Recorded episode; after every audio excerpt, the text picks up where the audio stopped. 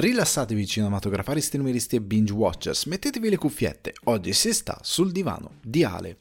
In questa puntata di Sul divano di Ale celebro i cent'anni di Disney e vi parlo delle mie opere preferite e quelle che invece non riesco tanto a digerire. Per la sezione recensioni non vi porto un nuovo appuntamento di autunno comico e melanconico, ma vi parlo della seconda stagione di The Bear e di Killers of the Flower Moon. Per chi rimane dopo titoli di coda, l'after show di Sul divano di Ale, parlo di registi che mi hanno cambiato. Volume 2. Martin Scorsese, il re di una notte eterna. Chiacchiere, domande e argomenti frizzantini vi aspettano in questa puntata di Sul divano di Ale. Ragazzi ragazze, ce l'ho fatta, ho rifatto questa intro 5 volte. Perché cioè, è successo di tutto, è successo gente che grida fuori, aspirapolveri turbo atomiche che rimbombano, ho dovuto chiudere 77 finestre, tanto è ottobre, non c'è, in teoria non ci dovrebbe essere più l'idea che si sta soffocando, anche se più che to- ottobre sembra una mite inizio di primavera, comunque ho dovuto rifare, poi mi sono anche impappinato, a un certo punto è diventato sul divano di Albe, mi chiamo Alberto da ora in poi, comunque è stato un inizio difficoltoso, ma sarà una bella puntata, ve lo prometto, anche perché abbiamo un po' di cose di cui parlare particolare. Non ho portato l'autunno comico e melanconico questa settimana, anche se c'era un film che puntavo, quindi probabilmente lo porterò settimana prossima, anche se settimana prossima andiamo full steam su Halloween, quindi vorrei parlare tanto di horror. Però comunque Magari settimana prossima lo infilo, dipende da come mi parte il neurone. Questa settimana l'ho tolto perché c'era Killers of the Flower Moon che c'è veramente tanto da dire. C'è stagione 2 di The Bear che mi ha ingrippato parecchio, volevo parlare, poi c'è qualche news interessante.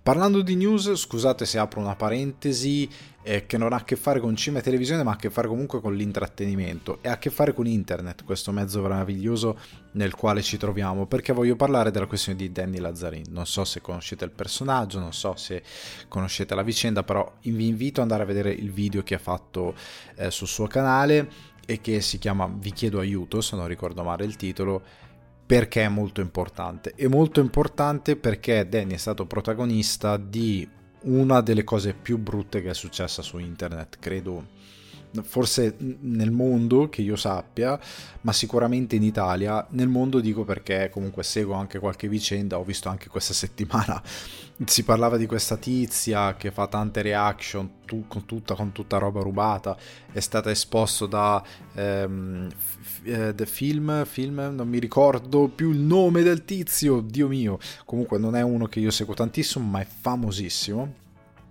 è stato esposto da eh, questo tipo e lei in modo quasi intimidatorio, mafioso, non so come definirlo, ha fatto una foto fuori da casa sua, fuori da casa di questo tipo, lui ha moglie e figli, fatto a casa dicendo eh, questa foto, questa storia, ha messo anche su Twitter dicendo ah eh, se vuoi sono qua facciamo una chiacchiera, in modo è stata una cosa super intimidatoria perché tu online sei seguita da milioni di persone, non sai se qualcuno di questi follower che ti segue, soprattutto se è la tua community è basato sul celebratemi, praticamente su quello, non sai se qualcuno di questi è un, uno psicopatico tipo alla John Lennon e poi va a casa di questo qua e magari fa male a lui e alla sua famiglia, non lo puoi sapere, oltre al fatto che tu non metti online l'indirizzo privato di una persona facendo è una roba sbagliatissima sotto tanti punti di vista. C'è stato il ragazzo che si è suicidato, un ragazzo italiano tra l'altro, dopo essere stato scammato e dopo essere stato definito anche un pedofilo per via di questo scam, è arrivato al suicidio su TikTok, messo su TikTok, è un gesto estremo, veramente è difficile parlarne perché è un argomento molto delicato e ora arriviamo a Danny che per questa cosa questa, questa, questa cultura che c'è tantissimo in Italia, non c'è solo in Italia, in Italia è è come, non lo so, come se fosse bustata. Se in altri posti c'è a una certa percentuale, in Italia è moltiplicata per 10, al punto tale da diventare il modus operandi eh, base, non è più l'eccezione, è la base, si fa così, in base, per tutti. Ovvero di buttare giù un altro per diventare io qualcosa. Cioè in Italia non c'è mai, io ho notato questa cosa, continuo a notarla, non c'è mai, non ci sono mai dei rapporti eh, per i quali io non porto avanti quello che faccio io, Cioè io non porto avanti il mio modo di parlare di cinema, la passione che ci metto, o come fanno, vi porto degli esempi eh, virtuosi. Slim Dogs, la loro passione, l'entusiasmo di cane secco che sta sempre in fissa, il loro modo di scherzare, di fare le cose, sono bravissimi anche poi tecnicamente. Loro portano avanti il loro lavoro, QDSS, la loro creatività, la loro verve, il loro modo di essere, sono famosi perché hanno una come tutti gli altri che sono famosi perché hanno un carattere che li mette in primo piano. Posso nominare anche Barbascura, Human Safari, Bressanini, ce ne sono tantissimi che diventano famosi non solo perché fanno un grande lavoro, ma perché hanno un carattere, un modo di coinvolgere, un modo di comunicare che è coinvolgente e crea delle belle community, delle community positive, delle community di gente che è appassionata, interessante, che si diverte, anche shy di Breaking Italy. Portano in primo piano il proprio lavoro, ma sono un'eccezione perché la massa non ragiona così. La massa di chi vuole diventare famoso su internet e lo vuole fare non perché ha qualcosa da dire, cioè diventare famoso per diventare famoso, che è la stessa cosa che succede in tutti gli ambiti quando esplodono, non è solo la comunicazione online, quindi non è solo l'idea di influencer, eccetera, eccetera, ma l'influencer che è molto più abbordabile rispetto a diventare famoso in televisione, come calciatore, come attore, come regista, perché quello richiede uno sforzo molto, molto, molto più grande. Anche sfondare online richiede molto sforzo e molto studio, non è che sia ehm, una cosa effimera e facile, eccetera, eccetera, però è molto più abbordabile, i mezzi che ti servono sono molto più eh, molto meno dispendiosi e molto più alla portata di tutti. E quindi pur di agguantare quella cosa, quella fama che sono convinti che ti dia chissà qualcosa, non c'è l'idea di portare un, un, contenuto o un proprio lavoro. Tu vuoi diventare famoso, ma perché? Che cosa fai? Sei un divulgatore scientifico, parli di cinema, parli di televisione, parli di cucina, eh, sei un, uno psicologo che vuole diffondere. No, io per diventare famoso famoso per essere famoso, come, come, quelli che fanno soldi per fare soldi, senza uno scopo, senza una ragione, o che vorrebbero fare soldi per fare soldi. Non c'è una ragione e si è disposti a tutto e quel disposti a tutto è molte volte il dissing, il, pe- il, il gossip, il pettegolezzo, il buttare giù qualcuno. Io vi invito a vedere il video di Danny perché eh, veramente il modo brutale con cui questo tizio fa violenza verso Danny è è inconcepibile perché è proprio una cosa posata, una cosa che lui sa che andrà a dire determinate cose, lo fa chiedendo like. Se arriviamo a tot like vi dico questa cosa, ma la soglia è talmente bassa che è chiaro che dirà quella cosa e fa una posa, ah mi perderò la collaborazione, cioè non pensa neanche a livello umano perché è chiaramente fatto per danneggiare qualcun altro. E lo scopo di rivelare quella cosa ho fatto cadere uno così grande e grosso, questo è lo scopo, lo dice proprio chiaramente questo tizio. E va a toccare qualcosa come nel caso quello che poi Danny dice nel suo video la perdita di un figlio incitando poi anche magari a ehm, mettere il dito nella piaga del perché si parla di Danny che è lui il personaggio ma c'è anche la moglie c'è una persona un'altra persona che non c'entra con internet e che viene colpita in un qualcosa di traumatico e così forte tutto per avere una manciata di like. E non ha veramente più senso. Anche perché se la tua fama è costruita sul buttare giù gli altri tu sarai famoso solo per quello. Sol- quella sarà l'unica tua soluzione per avere rilevanza, fare del male agli altri. E vale la pena di essere famoso per fare del male agli altri? Cioè, quella è, è, la, tua, è, que- è la tua vita. La tua vita è avere rilevanza per fare del male a qualcun altro. E non ha alcun senso, oltre al fatto che è una fame incredibilmente effimera, cioè nasce, sorge e tramonta in quel momento. Oltretutto, guardando il mondo online, che è uguale per progressione, solo forse più veloce rispetto ad altri mezzi, quanti personaggi della YouTube della prima ora che andavano a fiere, cose, ovunque, sono scomparsi, ma proprio scomparsi, o comunque sono in un oblio, cioè sono passati da avere un seguito, essere più famosi d'Italia, a non averseli più, non filarseli più nessuno, perché non si sono evoluti, perché non hanno imparato un mestiere, perché non c'era dentro uno, uno scopo più grande, perché... E sono spariti.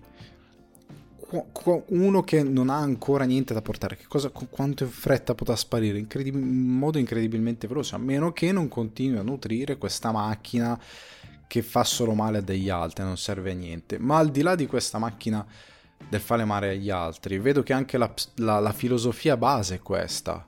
Cioè, anche se guardo cinema, musica, televisione, siamo individui sempre più soli, sempre più isolati, non collaboriamo, non ci apriamo agli altri, tranne appunto casi eccezionali, ma non vedo mai questa cosa di dire siamo videomaker, siamo filmmaker, siamo eh, registi, siamo sceneggiatori, lavoriamo insieme, troviamoci, parliamo, confrontiamoci, apriamoci, tu cosa fai, io cosa faccio, questa cosa qui cosa ne pensi, hai letto questo, hai letto quest'altro, oh guarda questa cosa ganza, non c'è questo spirito di... è come se le cose fossero tutte... Ehm, esclusive quindi se io devo buttare giù dalla rupe qualcun altro perché se no non c'è spazio per me o spazio per me o spazio per lui quando in verità non è così cioè sarà il tuo lavoro a decidere se c'è lo spazio per te, non il fatto che tu butti giù un altro da una rupe. Non funziona così, in nessun ambito funziona così. Si vuole far passare che funzioni così, non è vero. Il fatto di dover, anche se trovate dei content creator la cui loro narrazione è io sono buono, io sono bravo, io sono bello, quell'altro invece è brutto, è, è brutto nel senso di ah, quello lì eh, quello lì mi dissa, quello lì non mi vuole. Se trovate questo tipo di dinamiche, allontanatevi da questi personaggi perché è chiaro che non porteranno mai nulla di positivo perché sono degli egomaniaci. Cioè, una persona che deve mettere io sono sempre quello buono, la sua narrazione. Gli esterni sono sempre cattivi, o comunque c'è un esterno che io devo sfruttare un esterno che mi fa da villain così io mi busto. Raga, state già parlando con qualcuno che probabilmente vuole solo ed esclusivamente attenzione a qualsiasi costo compreso il costo di far male a qualcun altro che magari di quella cosa lì non gliene frega uno stracacchio di niente e quella cosa lì non la vuole fare e non è interessato a farla. Se qualcuno si busta così, non, non dategli attenzione, non, non perdete il vostro tempo con persone così perché hanno una filosofia tossica. E, e in questo momento siamo arrivati alla sconfitta totale del mezzo internet. Ne ho parlato altre volte quando ho parlato di televisione e qua chiudo il concetto. Però YouTube era nato come un mezzo sovversivo, cioè perché dico un mezzo sovversivo? Perché io che ho fatto parte della nascita, nel senso che l'ho vista nascere, cioè io ho visto nascere Yotobi, ho visto nascere Guido sul server, ho visto nascere ehm, Federico Frusciante, Licaoni, tanti altri personaggi che sono ancora adesso presenti, che sono storia. Farenz, Farenz ora si sta trasferendo e ho guardato che si sta trasferendo e ho detto no, vita! Comunque, eh, queste cose, questi personaggi qui parliamo di videogiochi, ta- comunque non faccio altri nomi. Eh, sono nati perché? Perché la televisione, che era l'intrattenimento principale, aveva smesso di parlarci. Parlava solo ed esclusivamente a degli adulti, scusate la voce, arrabbiati e spaventati e da spaventare o da distrarre. Con che cosa? Col gossip, con l'indignazione, con uh, il buttare giù gli altri, parlare, fare trash più puro. Ed si faceva altro eh, Cane Secco con Claudio Di Biagio che fanno cri- Freaks con anche, ehm, non mi sta venendo il nome, eh, Will Wush si mettono a fare Freaks, fanno una cosa che in televisione non esiste, però loro la fanno sul web. Eh, tanti personaggi, Licaoni, il corso di Cazzotti, del dottor Johnson, t- tante cose che nascono online, nascono 2000, anche semplicemente le critiche film brutti da parte di Yotobi, Farenz, appunto tutte eh, modi di parlare di videogiochi, anche di DSS, parliamo di videogiochi, ehm, Player Inside, tantissimi, prendevano argomenti e cose che non esistevano altrove li portavano su internet perché noi volevamo sentir parlare di quella roba e creano una nuova forma di intrattenimento sovversiva rispetto alla televisione perché si rende conto anche di io quella monnezza lì non la voglio fare. Non la voglio non solo non la voglio guardare ma non la voglio manco fare. Non la voglio più vedere mi fa schifo ho smesso di guardare la televisione. Cioè uno degli argomenti principali della mia generazione era che tanti come me dicevano io ho smesso di guardare la televisione cioè, se non fosse stato tipo per Sky che aveva determinati canali di cinema dei canali che te smattevano TV americana, programmi americani che erano diversissimi dai nostri, la televisione non la guardavo. Ma proprio no, non mi interessava, me fregava niente, zero. E si è arrivati a sostituire la TV con internet. Ora, le nuove generazioni hanno tradito questo principio o comunque tanti personaggi, anche non di nuova generazione, hanno tradito questo principio. Perché una delle cose che va di più online è il dissing, è il gossip, è il buttare giù qualcun altro, perché? E perché questa è una cosa che continua a funzionare, questo tipo di trash.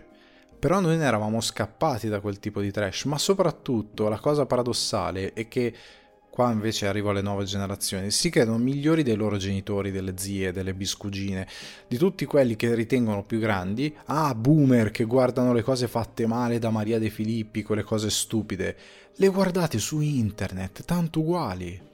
Gli stessi format, gli stessi linguaggi, e sono fatti da persone più giovani, ma il format è uguale, è lo stesso identico contenuto fatto per la tua età, con gli stessi identici argomenti, con lo stesso identico veleno, con lo stesso identico schifo. Se non si combatte questa cosa, arriveremo a peggiorare, perché se non riusciamo a capire che non è accettabile che per una fama effimera, effimera molto labile perché dura niente, molto si, si, si, si distrugge nell'arco di una manciata di ore, per quella roba lì tu sei disposto a fare del male a un'altra persona, scientemente, perché non te ne frega niente, è finita, cioè è proprio finita. Siamo arrivati al, al, al, fondo, al fondo del barile, più giù di così non si può andare. E questa cosa va finita. Mm, la mia... un abbraccio va ovviamente a Danny e la sua compagna, che non si meritavano assolutamente questa cosa, non come non se la meriterebbe nessuno, e come non si meritava quel cosplayer di essere portato al suicidio. Io credo, sinceramente, che va rivisto completamente il modo in cui diamo la nostra attenzione, soprattutto online perché è veramente patetico. Anche TikTok lo guardo, è patetico. Si fa di tutto pur di essere virali. Qualsiasi stupidata da cervello spento va bene per diventare virali e per qualsiasi cosa, anche ora c'è quella cosa degli NPC che secondo me datemi del boomer. Io ho visto quella cosa degli NPC ed è umiliante. Cioè, un essere umano che si mette a fare pubblicamente quella cosa lì si umilia per seguire un trend online per una cosa che è davvero, ripeto, umiliante. Cioè ti fai quella cosa lì, è da vergognarsi, perché è niente, è solo una roba che ti senti un cretino solo a farla. A guardarlo te la senti ancora di più, ma a farla credo, no, forse a farla fa, ti senti ancora più scemo a fare l'NPC eh, virale, che, che, la gente ti, ti scrive le cose e tu dici le cose, è veramente una roba sei una macchina, non sei più un essere umano. Quindi chiudo e ora parliamo di cinema e televisione. Però ci tenevo a dire queste cose perché sono su internet, quindi è parte, è parte, sono parte, sono un condomino, quindi mi sembrava giusto parlarne. Ora, veniamo un attimo a cinema e televisione, alleggeriamo i toni per alleggerire i toni, come non parlare di del live action dei Gargoyles. Cioè, io non so se vi ricordate la serie eh, che è andata in onda dal 94 al 97, mi pare in Italia la faceva forse Rai 1, su Solletico la facevano, creata da Greg Weisman. Eh, è diventata di culto, ora la Disney mi pare che l'abbia riportata forse su Disney Plus e vogliono fare un live action. Con Gary eh, Doberman e James Wan con Atomic Monster vogliono fare questa serie tv live action per Disney Plus con Doberman che correrà la scrittura più la produzione esecutiva. Io non ho più parole. Nel senso spero possa essere una cosa carina. Non ho idea di quale possa essere il tono, ecco, non so che tono se cercheranno comunque una cosa teen per ragazzi, non so quale sarà il tono, spero non cerchino davvero una cosa adulta dai Gargoyles perché era un'opera molto relativa, cioè era una cosa molto ingenua per ragazzi che funzionava, queste cose che sorgeva il sole e ritornavano statue. Comunque era una cosa molto eh, appunto molto per ragazzi, io non so con che tono possa essere fatta, magari anche se viene fatta una cosa teen, però non so davvero se possa trovare un pubblico, devo dire la verità, perché dipende molto come la fai. Spero per loro che funzioni, ma non so io ho idea che poi finiranno tutti quelli della mia generazione, quindi gente over 30, a guardare una cosa che magari ha dei toni molto ingenui, perché la serie aveva dei toni molto ingenui, cioè se la riguardiamo adesso dici mio Dio, è chiaro perché è una cosa fatta per bambini. Quindi io spero che poi non ci sia una vagonata di trentenni che si butta a vedere Gargoyles e dice eh ma la schifezza per ragazzini. Eh, è per ragazzini. Cioè, io ho paura che quello sarà il destino di questa serie, perché non si capisce che certe cose magari non arrivano a chi dovrebbero arrivare. Però magari se mi sbaglio sono più contento, cioè nel senso se va a finire male così. E ora eh, parliamo invece di una cosa un attimino un po' più importante, che è la morte del tax credit e si dice così, anche se io non credo, del cinema italiano. Che cos'è il tax credit? Allora, la news la, la, la, l'ho seguita con The Hollywood Reporter Roma che sta facendo un buon lavoro nel seguire queste cose.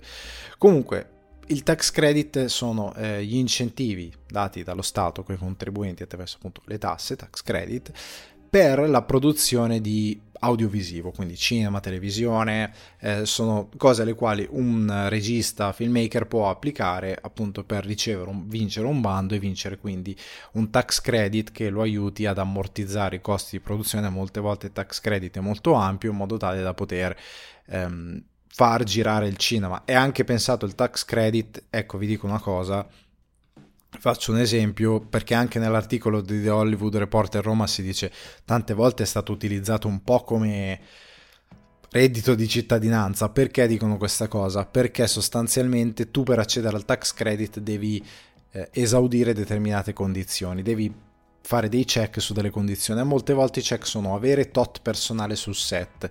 Perché questo? Perché in qualche modo si vuole garantire, questa cosa a me non piace tantissimo, il principio è interessante, però non mi piace tantissimo.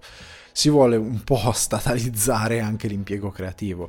Quindi sostanzialmente ti do il tax credit, tu accedi al tax credit, però devi sostanzialmente sostanzialmente garantire che tot persone saranno sul set e quindi tante volte tu sei costretto ad andare contro alle tue ambizioni economiche di quella che è la tua produzione, cioè avere, avere, poche persone sul set fidate che funzionano, che lavorano e che ti fanno girare il set semplicemente per accedere a questo tax credit, però riempirti il set di persone che non ti servono e però avere i soldi per poter fare il tuo progetto, ma magari tutte quelle persone in modo molto alla Boris sono lì, vivono su sto set cazzeggiano anche dai racconti che mi sono stati fatti molte volte di alcuni set, ehm, non sono proprio dei professionisti che meriterebbero di stare su un set e in un certo senso si dà un po' lavoro a chiunque. Cioè questo è quello che mi è arrivato a livello di percezione da persone, io non ho mai prodotto niente in Italia, quindi non so, però la percezione è quello che mi è arrivato a tante persone che invece hanno prodotto e hanno visto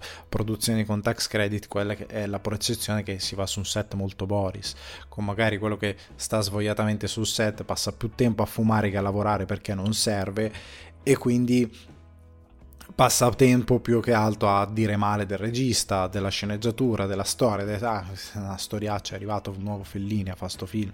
Cioè, si, si, sono molto così le situazioni.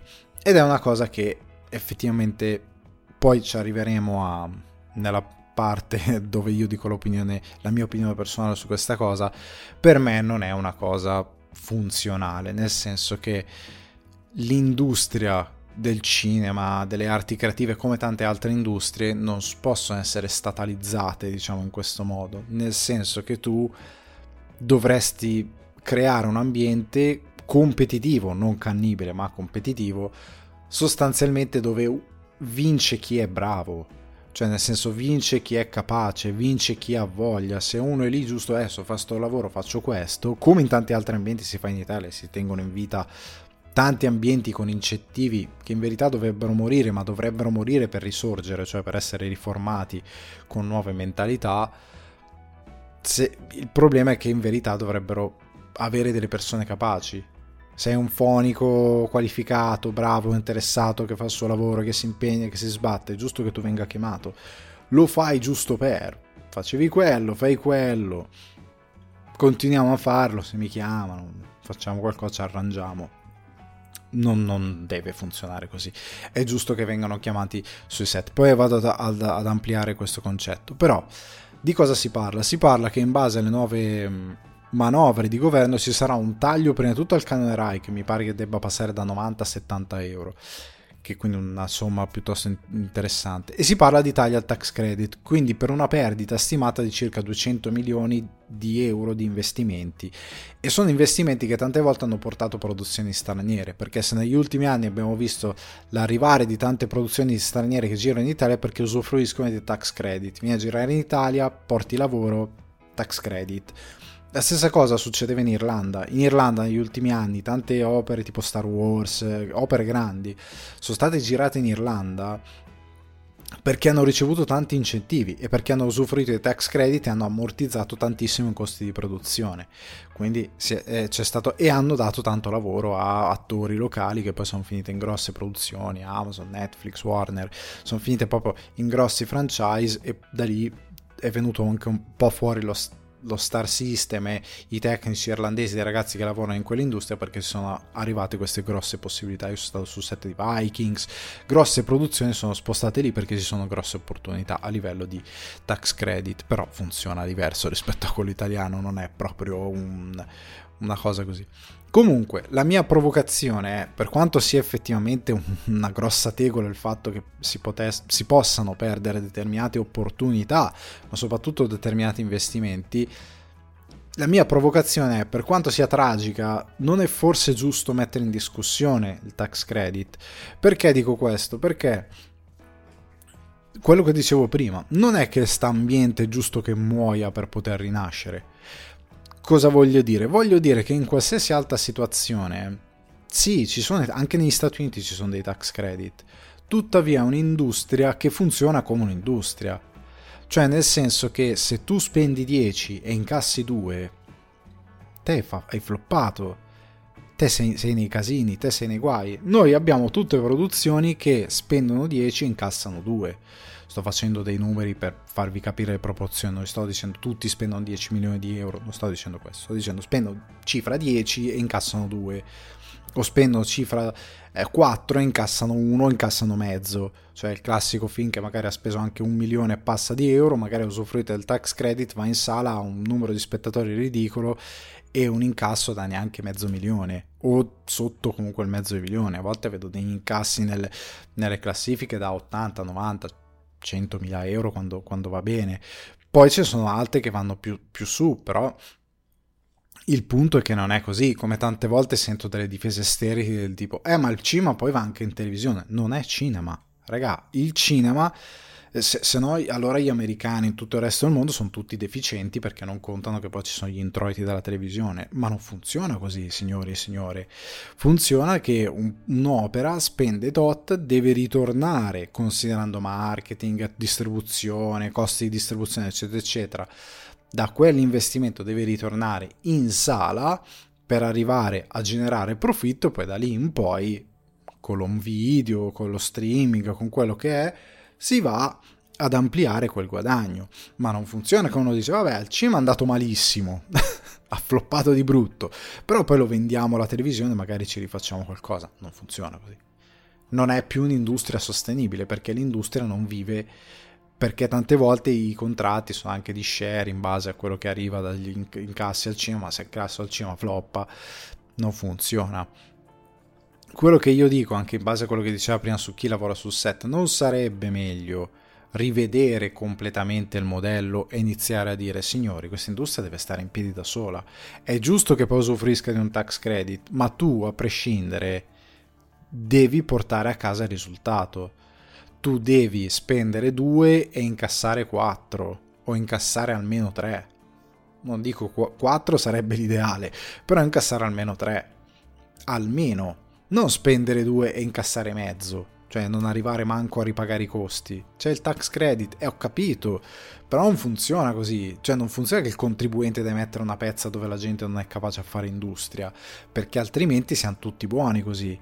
Cioè diventa tu, tutto è statale, tutto è salvato da dalle tasse dei contribuenti e nessuno porta davvero a casa un lavoro che funzioni e che generi che sia autosostenibile semplicemente, non state a guardare il capitale, i big money, non è quello, generare sost- semplicemente autosostenibilità, cioè che il cinema, tax credit o meno, sta in piedi da solo, poi col tax credit ha degli aiuti, fa ancora meglio e diventa ancora più sostenibile, ma l'investimento dovrebbe essere, nella migliore delle ipotesi, minimo, perché la macchina funziona talmente tanto per conto suo e viaggia per conto suo che il tax credit diventa un in più, qualcosa che aiuta di più, qualcosa che aiuta soprattutto delle produzioni magari che hanno bisogno davvero di un aiuto, ma soprattutto deve essere un'industria che dà anche la possibilità a un filmmaker indipendente che vuole su set 20 persone e non 60-80 di fare il suo film indipendente come l'ha pensato, magari anche con dei protagonisti di primo piano, cioè magari uno fa un dramma tipo la Lost in Translation che è l'esempio che porto sempre,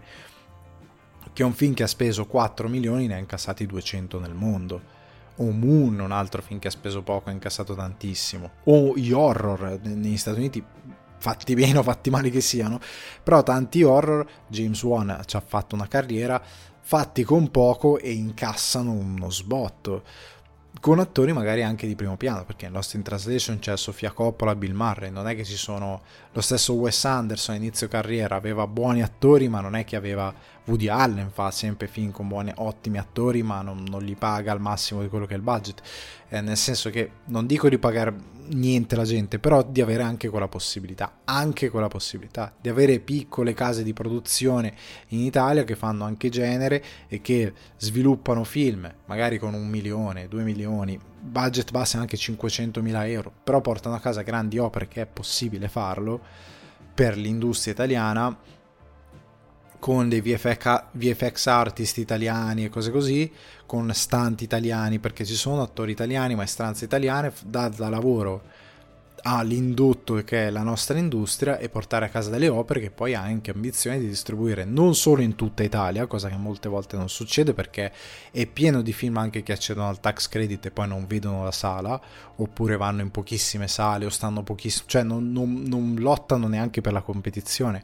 Anche tanti film che io vedo fatti da attori di primo piano porca miseria, a volte non c'è manco il marketing. Tu dici, ma il marketing di sto film cos'è? Boh, è andato televisione, mezza giornata, e poi basta, nessuno sa che esiste. Non c'è neanche quell'investimento di quel tipo di provare a comunicare il film, poi andrebbe rivisto anche il sistema delle sale. Ecco, nella sua complessità, io credo che a un certo punto il tax credit, per quanto sacrosanto, vada messo in discussione, perché il problema di fondo è che il cinema non sta in piedi da solo. Cioè questo è il problema che va risolto, per, quanto, per come la vedo io prima facciamo marciare il cinema da solo, poi vediamo anche il tax credit. Però l'industria deve riuscire a essere autosufficiente, perché questo io, anche leggendo altre cose, io lo vedo in tutti gli ambiti. Dobbiamo aiutare le edicole perché le edicole stanno chiudendo. E io vado nelle edicole fin da quando sono ragazzino. Io a un certo punto da ragazzino tanta manna che è arrivata a internet perché ho smesso di andare nelle edicole perché edicolante fa il lavoro tanto per. C'ho questo, però mh, oh ce l'hai, non lo so, One Piece. Eh, cos'è sta roba? Io non so, no, no, cos'è un porno? A me mi hanno risposto così tante volte, è un porno? No, manga. Eh sì, quelli lì, sporchi, quelli lì, no, io non vendo sta roba, fai un altro. Cioè, a me mi hanno risposto così. Ma non un edicolante, 10. Oppure trovi quello che fai... Oh, mi... c'hai l'ultimo di Topolino e ti ridono in faccia. Cioè, è chiaro che tu non, non vai più come tante sale cinematografiche, le sale sono fatte male, il discorso si fatte molte volte. Perché devo andare in una sala che fa schifo e pagare magari 8, 9, 10 euro di biglietto? La sala è una monnezza. Perché devo fare questa cosa? Perché devo pagare per un servizio gestito male? Perché devo entrare in una sala cinematografica e mentre aspetto il film c'è lo schermo di un PC? Capisco che i film ormai vengono proiettati tante volte, dig- ormai quasi sempre da tutti in digitale e pochi in pellicola, però porca miseria, mette un'altra cosa, un minimo di preparazione, 5 minuti, un'accoglienza, fai qualcosa, dimostra che sei vivo, che sai fare il tuo lavoro, comunica un attimino, cioè quelle cose lì. Ci sono tante cose da rivedere, Siamo, eh, questa è una cosa che va oltre il cinema, però la mia provocazione è tax credit sacrosanto ma secondo me prima va risolto l'idea che il cinema debba camminare da solo, non si può ignorare, si può dire il tax credit è fondamentale, se non c'è il tax credit cade tutto, vuol dire che se cade tutto è un castello di carta pieno di benzina e basta che uno si accenda una sigaretta e piglia fuoco, cioè vuol dire che è, è, in, è insostenibile perché non genera alcun guadagno. E dire che ci si sta provando anche guardando quello che va al cinema, guardando anche come si comunica le produzioni, secondo me non ci si sta provando davvero a dare una spinta al cinema italiano. Secondo me si sta proprio. Boh, ogni tanto qualcuno dà una, una vampata, però il cinema non è proprio davvero sostenuto. Secondo me va fatto uno sforzo diverso. Quindi chiudiamo qui, vedremo come si evolverà la situazione. Secondo me secondo me no, non c'è un futuro particolarmente brillante all'orizzonte, come in altri settori c'è un futuro che qualcuno terrà in piedi artificialmente, ma non ci sarà mai una svolta, cioè io lo vedo un po' così. Passiamo a qualcosa di un po' più brillante, letteralmente, con i cent'anni di Disney, il mio rapporto con la Casa del Topo e i film preferiti. Allora, eh, si stanno celebrando i cent'anni di Disney quest'anno. A Londra, ad esempio, dal 13 ottobre al gennaio 2024 c'è una Disney 100 una The, The Exhibition dove c'è questa esibizione dove si celebrano un po' di cose. Ho letto che non è particolarmente incredibile, mancano delle cose, però una, una mostra per celebrare i cent'anni di Disney. È uscito il numero 3543 di Topolino con in copertina una riproduzione dell'immagine della prima comparsa di Topolino al timone del battello, quella famosa immagine iconica, quindi si stanno un po' festeggiando. Allora io ho detto, ma parliamo un po' di questa casa, una casa che con Walt Disney è partita io non sono l'uomo più adatto per parlare di questa cosa. Dario Moccia ne ha parlato tantissimo. Magari recuperate i suoi contenuti sulla storia della Disney, che sono sicuramente più accurati di quello che vi posso dire io in questo frammento della puntata.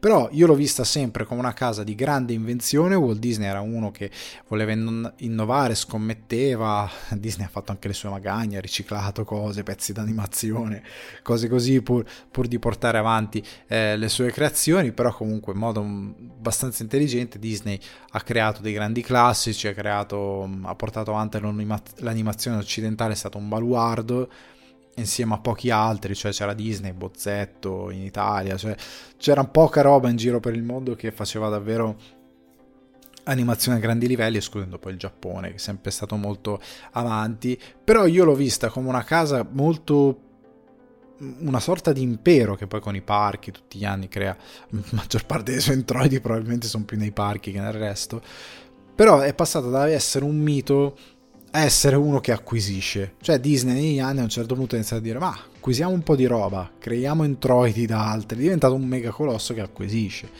Pixar sì è nata internamente tra virgolette però è comunque una cosa un po' staccata da Disney, che non ha effettivamente il, l'appeal di Disney, che è andata contro a quelli che erano alcuni valori di Disney, creando in 3D con l'asset che ha portato una cosa completamente nuova. Quindi ci prendiamo Pixar e la facciamo una cosa nostra. Marvel, cosa vai? Cinecomics stanno andando, stiamo funzionando, acquisiamo Marvel e diventa nostra. Lucas. Eh, Star Wars e tutto quello che Lucas cade sotto l'ombrello di Disney, si sono fatti anche tanti danni in queste acquisizioni. Disney ha devastato interi reparti creativi come secondo me ha fatto dei grandi danni a Pixar con le ultime opere non mandando al cinema quando in verità potevano andare tranquillamente al cinema. Però ecco l'ho vista come una casa che ha smesso di essere baluardo di innovazione baluardo di facciamo cos'è a diventare una sorta di macchina per macinare eh, IP per eh, un parco IP più che altro. È diventato un parco giochi anche Disney stessa a livello di produzione l'ho vista proprio molto pigra, se parliamo proprio di Disney Disney, non di robe acquisite che hanno il marchio Disney. È diventata proprio anche a livello di, di, di robe innovative molto molto poco di impatto. Poi ha creato qui e là qualcosa Frozen che è Disney, è stato un grosso, una roba molto grossa, però anche lì c'è stato un bel vuoto nel mezzo, cioè ci sono stati anni di Dio mio, meno male che abbiamo acquisito roba, se no qua non si porta avanti niente. Bolt, ad esempio, un'opera Disney vuota. Comunque, ehm, servirebbe secondo me una botta di reinvenzione vera, sia di tecnica, di storia, di artisti al servizio della Disney. Servirebbe proprio di ridare un po' di fuoco questa Disney che io vedo molto spenta e che spesso appunto vedo fare molti danni anche con la Marvel. Quando acquisirono la Marvel c'era quella bellissima serie che c'è su eh, Disney Plus che è Spectacular Spider-Man che per quanto mi riguarda è la miglior serie su Spider-Man mai realizzata. Anche di, vado anche contro la nostalgia più di quella che guardavamo noi su Italia 1 con la musica tutta elettronica punk. Quella lì. Comunque così che facciamo ehm, spettacolo a Spider-Man era fighissima perché riusciva a legare le origini del fumetto prendendo personaggi come Fancy Dan, i Duri, i Sinistri 6, a prendere tanti personaggi del, del, della prima ora, anche personaggi, eh, quel, quel, giornalista che si travestiva ed investigava il mondo criminale, prende proprio tanti archetipi de, dei fumetti originali Stan Lee e Steve, D- e, sì, Steve Ditko e li trasporta in un mondo moderno ovviamente dell'epoca, un, è un mondo anni 2000, fonde Gwen Stacy, Mary Jane, eh, Eddie Brock, riscrive un po' di cose ma le fa in modo molto intelligente. E stava andando da Dio, era bellissimo, poi Marvel viene acquisita da Disney, muore spettacolo a Spider-Man fanno quell'Ultimate Spider-Man che è una monnezza, è proprio una roba Disney con l'uomo ragno che è scemo, Peter Parker è un cretino, un imbecille e niente di quello succede, che succede a schermo è vagamente appassionante, una delle serie peggiori che abbia mai visto nella mia vita, è proprio una un, un, dumpster fire di animazione per quanto mi riguarda. È anche brutto nel, nella tecnica animazione, non c'ha carattere, è proprio vuoto. È una cosa orribile. E l'ha fatto in molti altri ambiti. Disney ha chiuso robe, dipartimenti, ha fatto un casino. Quindi secondo me andrebbe seriamente messa in discussione tutto quello che fa, tutto, perché anche la Marvel ha sviluppato un sistema che non si è evoluto e quindi ora è arenato. Ora, parliamo dei miei top 10, anche se mi pare che sono più di 10. 3, 6, 7, 8, no, sono 10. Nella mia top 10 delle opere Disney. Ho messo quelli che ho guardato più volte e quelli che gradisco di più ho escluso anche dalla mia top 10 delle grandi opere, tipo Alice nel Paese delle Meraviglie, tecnicamente meraviglioso, ehm, nelle meraviglie meraviglioso, comunque un gran, una grande opera d'animazione, però non è tra i miei preferiti, cioè quelli che non sono tra i miei preferiti, questi sono molto soggettivi, non hanno quasi nulla di oggettività, sono proprio il mio gusto personale delle cose con le quali sono cresciuto e basta, cioè non c'è un, un qualcosa dove vado a parlare tecnicamente, anche perché come il grande Le Boschi, Donny non è il tuo campo, Drugo, facciamo la mia top 10 eh, di questa cosa qui. Comunque, parto a bomba con la carica dei 101, il 1961. È uno del... Ehm, ah, un'altra cosa, scusate, i live action, tutti i live action, la, la Cenerentola, Cru- Cruella, Dio mio, non, non, non, parlo solo d'animazione. Live action sono stati una deriva terrificante. Aladdin, La Bella e la Bestia, una cosa orribile, oscena. Tutto, tutto per quanto mi riguarda tutto. Comunque, dicevo, la carica dei 101 del 61 è uno dei primi film. Questo l'ho guardato 6.000 volte. Mi colpiva il tratto, lo stile d'animazione, questa crudele demon con gli occhi pa- proprio pazzi, con i capelli a un certo punto tutti arruffati. Era bellissimo eh, la, la, coda gelata, le orecchie gelate, quel bel cagnolino che, che sente freddo quando scappano.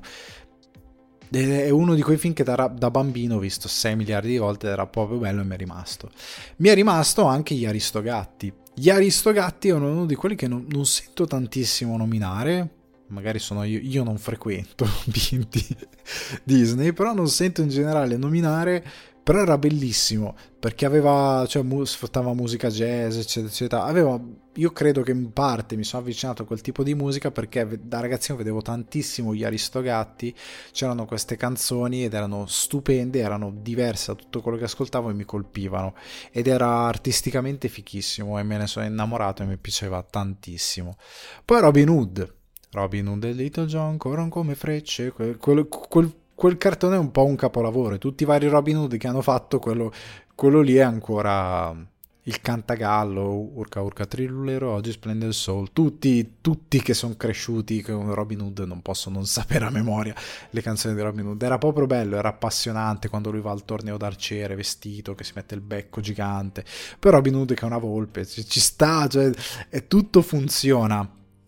Poi anche Zero Calcare, sua mamma che è disegnata come Lady, Lady Lady Chioccia, Chioc... non mi ricordo più no... l'unico personaggio che mi ricordo il nome. Lady Cocca era forse. Comunque Robin Hood è un capolavoro. Poi altro film che è un po' dimenticato in base a quelli che sono i miei ricordi, che è Basil l'investigatopo che era questa sorta di Sherlock Holmes eh, in questa Londra molto piovosa. Ricordo tantissimo questo scontro film, finale nella torre di Londra, non nella torre di Londra, nella torre dell'orologio ehm, a Londra, bellissimo, con una tecnica di animazione stupendo. Credo che sia uno dei film che non incassò tantissimo, forse al box office, forse per quello che non ha avuto un grande seguito però a me piaceva tantissimo. Io avevo la videocassetta, la VHS l'ho rivisto 7 miliardi di volte, mi piaceva proprio. Aladdin. Aladdin è l'altro film che è uno di quelli film che per me è un must. Vidi anche seguiti, quelli usciti in home video, però per me il primo Aladdin è il migliore in assoluto per Robin Williams, che in italiano era Proietti, mi pare, Gigi Proietti. E comunque era meraviglioso, cioè secondo me è uno di quelli dove davvero ci hanno dato pesantemente di fantasia ed è venuto fuori davvero bene. Il Re Leone. Il Re Leone è stato, se non ricordo male, il mio primo film al cinema da bambino. Primo film che ho visto al cinema è stato Il Re Leone. Ed è stato amore a prima vista, era stupendo all'epoca, l'ho rivisto anche qualche anno fa in un cinema a Dublino che si chiama Stella, lo Stella Theatre, che ha questa cosa che ti fanno fare il brunch, sono le super poltrone col tavolino in mezzo con la lampadina e ti fanno fare il brunch, io mi ricordo ci portai mia moglie come sorpresa, eh, andavamo, ci guardavamo il Re Leone a colazione, ci diedero il French toast e mentre noi mangiavamo ci guardavamo il Re Leone, poi ti portano la copertina se vuoi, ci sono i divani, sono i letti al piano di sopra se ti vuoi stendere, è un'esperienza di cinema diversa però fanno tante belle cose e il Re Leone in generale credo sia uno dei film preferiti della Disney, quelli di, che, quali, ai quali voglio più bene. Arriviamo ai primi anni 2000, le follie dell'imperatore. Le follie dell'imperatore era fichissimo, faceva troppo ridere, faceva spaccare. Eh, ci fecero anche una serie, mi pare animata, forse delle follie dell'imperatore, però il fatto che si trasformavano in un lama faceva veramente spaccare, anche le canzoni erano molto divertenti, era uno di quelli che ehm, che era super divertente in quel periodo qua. Uscirono anche Hercules altri. Però Hercules tipo a me non pigliò mai. Mi ricordo si fecero anche il gioco per la Playstation però io Hercules l'ho proprio skippato. Non so perché però non, non ha mai attecchito con me. Non è mai stato uno di quei film che ha veramente lasciato il segno. Il pianeta del tesoro. Eh, a me il pianeta del tesoro era piaciuto un sacco eh, anche perché questo personaggio che sognava di diventare un pirata, poi il, design di tante cose, questi eh, pirati però avevano parti robotiche nello spazio, era molto affascinante per me per la parte spaziale, perché a me affascina tantissimo lo, spiaz- lo spazio.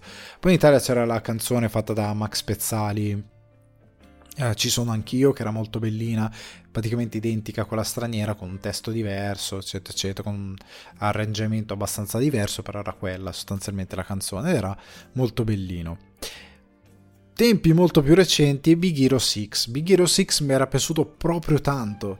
Eh, anche qua aveva la, la musica dei Fallout Boys, eh, Immortal, We Can Be Immortal. Aveva una bella, una bella soundtrack, era un bellissimo cartone, si hanno fatto anche una bella serie eh, incentrata solo su, eh, sul robottone che adesso non mi sto ricordando come si chiama, che è molto bella. Sono piccoli episodi di lui che va in giro per la città, che poi sono collegati, a dire la verità, a livello narrativo, di lui che va a aiutare diverse persone in giro per la città ed è molto moderna, molto intelligente.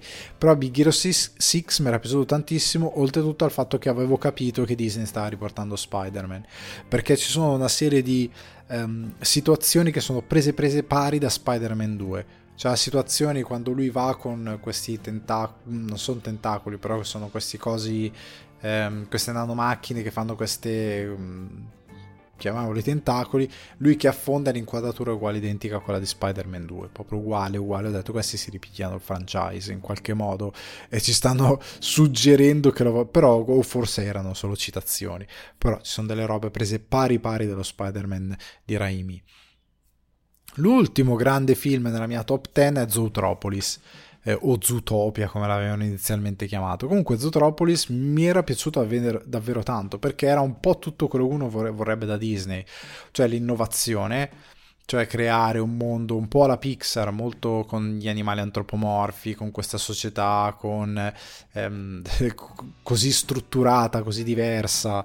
Eh, quando ti fanno vedere il treno che viaggia attraverso le varie parti della città è fighissimo perché ti dà una mappa del, di questo mondo di fantasia, di questa società di animali antropomorfi molto bella l'idea della coniglietta che vuole fare la poliziotta, quindi il, l'underdog, il ladro che è il, sempre un po' la volpe, assomiglia un po' alla volpe di Robin Hood, è sempre più o meno quel personaggio lì. Però ecco il, la volpe, la coniglietta, il fatto che il caso sia sostanzialmente una detective story, una sorta di noir è molto carino come idea perché si, si, mescola anche con un genere diverso, il caso da risolvere, eh, l'intrigo, è una cosa un po' fuori dai binari soliti della Disney, però è fatta molto bene e mi era piaciuto tantissimo. Nelle menzioni speciali, perché questo è l'ultimo film che mi è piaciuto un sacco, poi gli altri, me, Eh.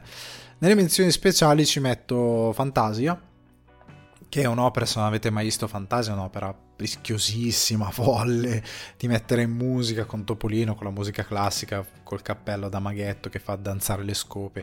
È molto divertente. È Mulan, che è un'opera molto moderna, contrariamente al live action che è una monnezzina, però Mulan è un'opera molto moderna, aveva delle belle canzoni. Lilo e Stitch lo metto perché funzionò tantissimo Lilo e Stitch. Mi piace la tecnica d'animazione come mi piace eh, il setup anche qui spaziale, alcuni temi, la famiglia, funziona molto bene. E l'ultimo è la principessa del ranocchio nelle menzioni speciali, perché sia a livello di musica, di influenze Disney che ritorna all'animazione, qua avevano fatto qualcosa di molto interessante. Poi fortunatamente non ha avuto un grande seguito, però è uno di quei film che nel tornare alle origini eh, fa qualcosa di molto forte nel racconto della nostra società, oltre al fatto che riprende influenze come il blues eh, e tutta la cultura di New Orleans, se non ricordo male la riprende molto bene, la porta in animazione fa un gran bel lavoro. Ora, gli insopportabili. Cosa sono gli insopportabili? Sono quelle opere Disney che proprio io non ce la faccio. Non, cioè, non sono mai riuscito anche da bambino.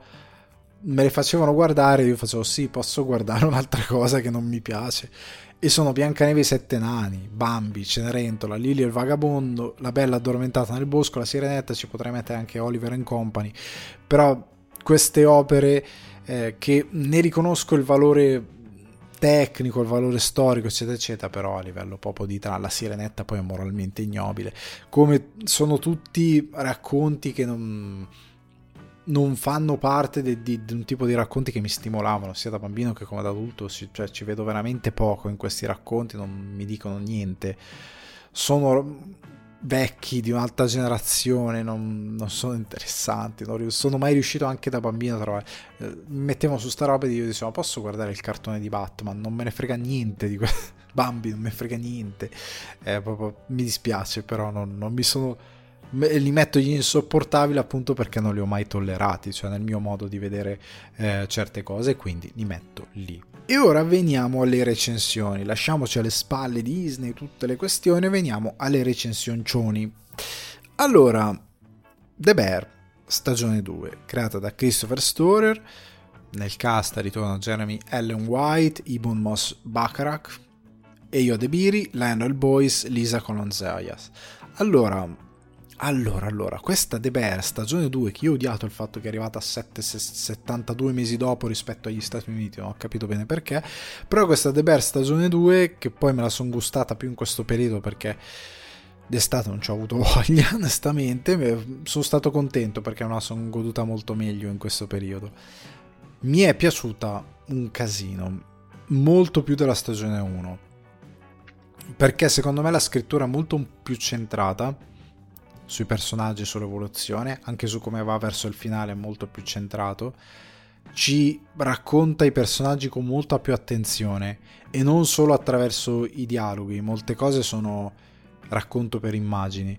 E qua c'è un'attenzione incredibile sia a Chicago che ai protagonisti, tanti primi piani, tanti primissimi piani, tanta camera che proprio va vicino ai personaggi, eh, come alcuni rapporti, tipo il rapporto di Carmen con questa ragazza, di Carmi con questa ragazza, è molto, è molto più di immagine, molto più di situazione. A me piace che la scrittura di De Beer anche è, è un po', è quasi, come posso dirlo, è quasi poetica rispetto alla scrittura di molta altra televisione, nel senso che a volte i personaggi parlano una lingua loro, cioè il fatto che tutti, tutti chiamano un personaggio Cousin, il fatto che si chiamano tutti Bear, la famiglia li chiamano tutti Bear. Eh, ci sono delle cose che sono molto intime, molto loro, un modo molto privato di esprimersi, il modo in cui Carmi eh, cambia anche atteggiamento in base a questa ragazza, ma in base anche ai posti dove viene portato, in cui ehm, si vede che è un personaggio che fa molto fatica a esprimere i suoi sentimenti verso gli altri, che fa fatica a dire ti voglio bene, che fa fatica a essere estroverso, eh, che ha determinati traumi. È, è bello che ti fa capire anche tutta la famiglia Bear da dove arrivano, soprattutto nell'episodio di Natale, dopo ne parliamo stupendo, da dove arrivano, cioè da dove arriva il loro modo di comportarsi, da cosa è figlio quell'isteria quell'ansia che hanno costantemente addosso. E qua tutti i personaggi vengono visti molto da vicino. Anche la, la co-chef, ehm, il, il, rapporto col padre, il fatto che il padre le dà quel libro su quel coach di NBA perché lei deve riuscire perché lui non è molto d'accordo con quello che fa lei perché la vede soffrire, però capisci che per lei quella cosa è importante. E a modo suo cerca di aiutarla, di darle qualcosa per venire fuori un po' dal, dalla situazione nella quale è. L'ho trovato molto carino, molto accorato, molto, eh, molto anche un bel conflitto perché lui non capisce però l'aiuta a modo suo, non capendo. Ehm, fino alla fine il padre non riesce a capire la figlia perché fa certe cose, poi quando la vede anche in un momento particolare è comunque un po' è, è, è disorientato perché lei fa una cosa che ovviamente non vi dico, però lei fa determ- una cosa e lui dice ma tutto a posto, sì, tutto a posto in verità. Però ecco, mi è piaciuto tantissimo, come mi è piaciuto il fatto che si espandano le connessioni tra i personaggi, ma anche che si espandano, se ci sia una crescita di personaggi, una sorta di redenzione, cioè Carmi arriva in questo posto ma non lascia indietro nessuno. Chi viene mandato a migliorare le proprie skill da qualche parte, tutti, anche un personaggio come il Cousin, Cousin, Cousin, che, che urla in continuazione, che fa un casino, si capisce che quel suo modo di essere figlio di una cosa moralmente ed emotivamente parlando ha un cuore emotivo ben chiaro che poi viene risolto, gli viene dato uno scopo a quel cuore emotivo, a quel personaggio e viene voluto, ha un cambiamento. Il fatto che vengano mandati tutti, ecco, ho apprezzato tantissimo che lo chef che si dedica ai dolci viene mandato a Copenaghen, che è una cosa super nel tempo perché chiunque segua minimamente la cucina, a me piace mangiare, quindi io seguo tantissima roba, però ecco che ehm, si vede che c'è l'attenzione di aver intercettato il fatto che negli ultimi anni Copenaghen paradossalmente è diventata una delle capitali mondiali dove c'è innovazione a livello di cibo. Bakery, ristoranti di ogni tipo, forma, dallo stellato a quello che non ha mire di essere stellato, però c'è un, una sorta, una riunione, c'è un, un, un, fermento per la cucina che si è riunita tutta lì e c'è un movimento eh, assurdo per il quale la cucina più avanzata, chi vuole studiare, chi vuole portare avanti, si è riunita tutta a Copenaghen. e quindi lui mi ha mandato lì perché io, ora essendo stato in Nord Europa, anche io ci sono delle cose a livello di bakery, quindi da forno, diciamo all'italiana maniera, che trovavo in Irlanda che qua non trovo e che sono molto buone. Cioè anche i craffin, che sono questi, sono forma di muffin, però hanno la crosta dei croissant e sono, e sono ricoperti di zucchero e dentro, in base alla stagione, ci mettono cose diverse. Tipo adesso, Halloween, ottobre, ci fanno la crema con la zucca dolce, la panna sopra per dare bilanciare, il contrasto, la cannella, la noce moscata. Ci fanno tutti questi studi incredibili tanti dolci con il rhubarb, rabarbero, il rhubarb in inglese, in italiano è rabarbero, la barbabietola, non mi ricordo, il rhubarb, dove non mi ricordo cos'è in italiano, comunque fanno anche dolci con roba che noi non la facciamo e sono buoni, cioè sono oggettivamente buoni. Io mi mangiavo sempre questi panetti prima di andare al cinema perché facevo spesso colazione andando al cinema con i semi di papavero, buonissimi, buonissimo, una cosa spettacolare. Però se intercettato appunto ho gradito che per una volta non viene spacciata questa cosa americano-centrica che pare che anche il cibo l'abbiano inventato negli Stati Uniti cioè negli Stati Uniti sanno fare dei gran barbecue, ok, fare... però anche quando se, se, guardate le competizioni culinarie tipo Masterchef fanno 4 piatti 4, cioè anche roba a contaminazione asiatica c'è ma non la sfruttano, mentre invece in Europa, Copenaghen eccetera eccetera, anche in Italia guardando gli ultimi anni Masterchef quanto si sfrutta la contaminazione.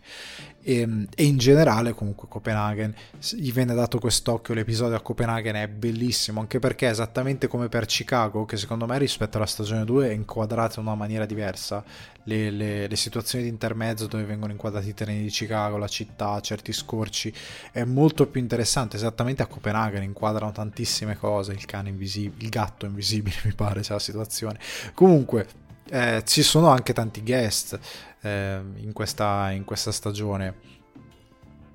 Tante situazioni diverse. Mi è piaciuta tantissimo l'attenzione che viene data in generale al cibo. Ho trovato un po' paradossale una cosa, ecco, parlando di cibo, che c'è questa situazione in cui Carmi e l'altra chef, che adesso che non mi sto ricordando il nome del personaggio, fanno il menu e assaggiano delle cose e non so perché arrivano a piatto finito, assaggiano il piatto finito e ah, troppo salato, che schifo, ma non hai assaggiato le cose. Cioè, io una cosa che ho capito, che ho imparato è che di base tu anche se fai una salsina mentre la fai la assaggi per capire se è bilanciata così. Ma è possibile che arrivi al piatto finito? Quella cosa l'ho trovata un po' assurda. Cioè, a piatto finito tu assaggi e ti rendi conto che la salsa è troppo salata o è troppo aspra. Cioè, l'avrai assaggiata mentre la facevi, porca miseria, prima di finire il resto del piatto, no? Cioè, fatto tutto senza assaggiare niente. Ma che cazzarola di chef sei? Quella cosa lì mi ha lasciato un po' un attimino interdetto. L'ho trovata un po' surreale. E in una cosa fatta tutta così bene ho trovato quella cosa lì un po' surreale. Certo, lo show ha anche le sue cose romanzate. Però mi è piaciuto tantissimo, ecco, tornando a noi, come uniscono moltissimo l'idea della cucina, ordine, certe cose, con l'idea della psicologia dei personaggi. Eh, quanto sono fragili, quanto sono anche mentalmente eh, il fatto di avere quella cosa lì, i biglietti che arrivano ta ta ta e non avere un ordine, eh, è un po', sembra De Bear dire quella cosa, voler andare a parare in quella cosa che in verità se sentite dei grandi psicologi vi dicono, se non hai ordine nella tua vita, cioè se non hai ordine nelle tue cose non puoi avere ordine nella tua vita, cioè se il posto dove lavori è un casino non potrai essere in grado di mettere a posto eh, casa tua, nel senso dei tuoi, i tuoi affari, perché sei un disordinato e quindi tutto sarà caos e quindi tutto sarà un casino. E anche in questa De Bear Carmi attraversa un periodo molto positivo, ma anche delle cose molto negative che lo opprimono, cioè il fatto che lui, quello che succede anche nell'ultimo episodio, è, è indicativo di una sua disattenzione e lui crede che quella disattenzione sia dovuta al fatto che magari non merita determinate cose. Però è interessante come si arriva a quel punto, a quel fallout, che è un fallout eh, del personaggio, eh, come ci sono altri piccoli fallout, altre rinascite, altre ehm, appunto il caso in come lui rinasce nella sua evoluzione. Poi c'è l'episodio di Natale. L'episodio di Natale con Bob Odenkirk, Jamie Lee Curtis, John Mulaney, John Berntal qua veramente livello sia per regia che per scrittura che per performance di tutti i personaggi coinvolti è incredibile. Cioè si vede questa famiglia italo-americana super tesa, super, eh, super arrabbiata, che ha questi contrasti molto forti con il personaggio di Jamie Lee Curtis, è incredibile perché lei è proprio preda dei nervi, è preda della psicosi, è preda di un una situazione psicologica molto delicata, molto in frantumi, cioè lei psicologicamente non sta in piedi è un personaggio nevrotico, è un personaggio che va giù per la collina per qualsiasi gesto, per convinzioni che ha di quella che è la sua percezione dell'esterno e anche per quello che si diceva in apertura di questo podcast, molte volte non ci rendiamo conto che anche una parola può fare male a una persona che non conosciamo davvero la può distruggere completamente perché magari quella persona ha determinate problematiche che dovrebbe risolvere. E in The Bear abbiamo tutti questi personaggi che i figli, i Bear, che sono molto eh, assoggettati dalla crescita che gli ha imposto questa donna, chi è scappato, chi è rimasto e ha assorbito di più, chi invece ha sviluppato una sensibilità particolare con la sorella Sugar e, e ha una ha assorbito in modo completamente diverso la sua crescita e ha un impatto completamente diverso della madre, cioè quello che la madre ha avuto, l'impatto che ha avuto su di lei è completamente diverso rispetto ai fratelli è un episodio stupendo. Tra l'altro, io sono rimasto incastrato nell'episodio e ora vi spiego perché. Perché tutte le puntate durano circa 20-30 minuti, più o meno, indicativamente. Tra i 22, 23 e i 30 minuti tranne gli ultimi due episodi che durano circa una quarantina di minuti e l'episodio di Natale che dura 50 minuti. Io non me ne ero accorto. Io ho fatto guarda episodio, erano le 11 sera, ho fatto guarda episodio, ho detto una mezz'oretta e invece durava 50 minuti. Ero un po' stanco, però l'episodio era talmente eh, coinvolgente a livello emotivo che alla fine sono rimasto agganciato, l'ho seguito tutto con una passione assoluta e mi ha coinvolto incredibilmente. Questa The Bear stagione 2, concludendo, io l'ho trovata molto più intelligente per certi versi della prima, molto più rifinita, con degli attori in forma meravigliosa, con partire da Jeremy Allen White, ma sono tutti veramente bravi, tutti, non ce n'è uno che dice ah questo qua non funziona, sono tutti perfetti, veramente, anche a livello di volti, espressioni, espressività, eh, energia, anche a livello di recitazione sono fantastici, è una stagione che ti fa ridere, che ti, eh, che ti fa molto riflettere, che ti dà anche magari un po' di commozione per certe cose, per come sono rotti alcuni personaggi, eh, che ti fa anche appassionare, ti fa anche innamorare un pochettino eh, di alcune situazioni, di alcuni personaggi, ha davvero un po' tutto, la cucina è sempre al centro ed è portata molto bene, con molto rispetto, non c'è, ripeto, questa cosa americano-centrica per la quale l'America è la cucina, no, cioè raga tante volte si dà questa percezione, loro sono i migliori in tutto, la cucina non è uno di questi ambiti, con tutto il bene del mondo, anche se a un certo punto per, per, per, per esigenze narrativa c'è una cosa che è e fai va bene, esigenza narrativa, d'altronde non potevano andare da Bottura, quindi o in Spagna, quindi va bene così, se no non funzionava più niente. Però ecco, ehm, va bene così. Eh, nell'economia di tutto quello che è The Bear eh, funziona ed è una delle serie migliori che ho viste quest'anno. Mi è piaciuta davvero, davvero tanto. Quindi The Bear stagione 2, se non l'avete ancora vista, magari vi siete visti solo la prima stagione, guardatevela perché è spaziale. Ora veniamo a Killers of the Flower Moon di Martin Scorsese. Martin Scorsese, eh, sceneggiatura di Martin Scorsese e Eli Roth, Eric Roth, scusate, durata 206 minuti, quindi 3 ore e mezza in verità, 2 ore, 3 ore e 26 minuti, 3 ore e 30 circa. Distribuzione italiana 01 Distribution. Allora, trama, vi leggo la trama così come è portata alla distribuzione, all'inizio del XX secolo la scoperta del petrolio, petrolio, trasformò l'esistenza degli Osage che diventarono da un giorno all'altro immensamente ricchi. L'improvviso benessere di questi nativi americani attirò l'interesse dei bianchi che iniziarono a manipolare, storcere e sottare con l'inganno i beni degli Osage fino a ricorrere all'omicidio. Tratto dall'acclamato omonimo bestseller di David Grant, Killers of the Flower Moon, è una storia d'amore e tradimento in un intrigo avvincente per la scoperta della verità. Allora, presentato a Cannes, impossibile vederlo a Cannes, io rimasi fuori. Cast Leonardo DiCaprio, Robert De Niro, Lily Gladstone, Jesse Primus e molti, molti altri, c'è anche Brendan Fraser a un certo punto. Allora, vi tolgo un dubbio, almeno per mia percezione, le tre ore, io che dicevo porca miseria ragazzi, ma perché non si riesce a fare un film sotto le tre ore? Perché deve essere tutto almeno di due ore e mezza, due ore e quaranta? Perché? E quando vidi questo film con questa durata tre ore e mezza, dissi porca miseria, Scorsese, io ti voglio un sacco bene, ma, ma porcaccia tutto. Eh, si poteva fare una cosa più...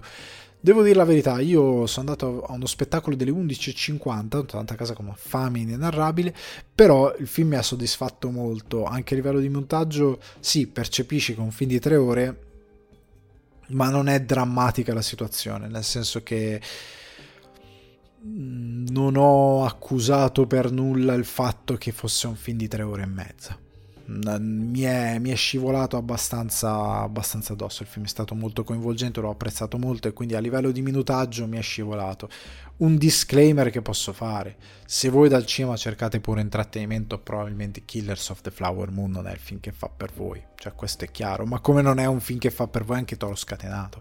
Cioè, se cercate puro, esclusivo intrattenimento, è ovvio che per voi guardare tre ore e mezza può, di questo film meraviglioso può risultare sequestro di persona. Ma perché voi non cercate questo cinema? Voi cercate un tipo di cinema che è più più boom boom, spara spara, personaggi stereotipati e trope a destra e a sinistra e quindi va bene, guardatevi quella roba lì, ma magari Killers of the Flower Moon non fa per, lo, per voi. Se invece siete onnivori del cinema, perfetto, va, ben, va, benissimo Killers of the Flower Moon, ci farete festa, se amate il cinema questo è, ehm, e propongo questa cosa, cioè lo scrissi anche in un post Instagram qualche giorno fa, io credo che dopo questo film Scorsese merita definitivamente, che credo lo meritasse anche prima, di essere chiamato il re del cinema contemporaneo.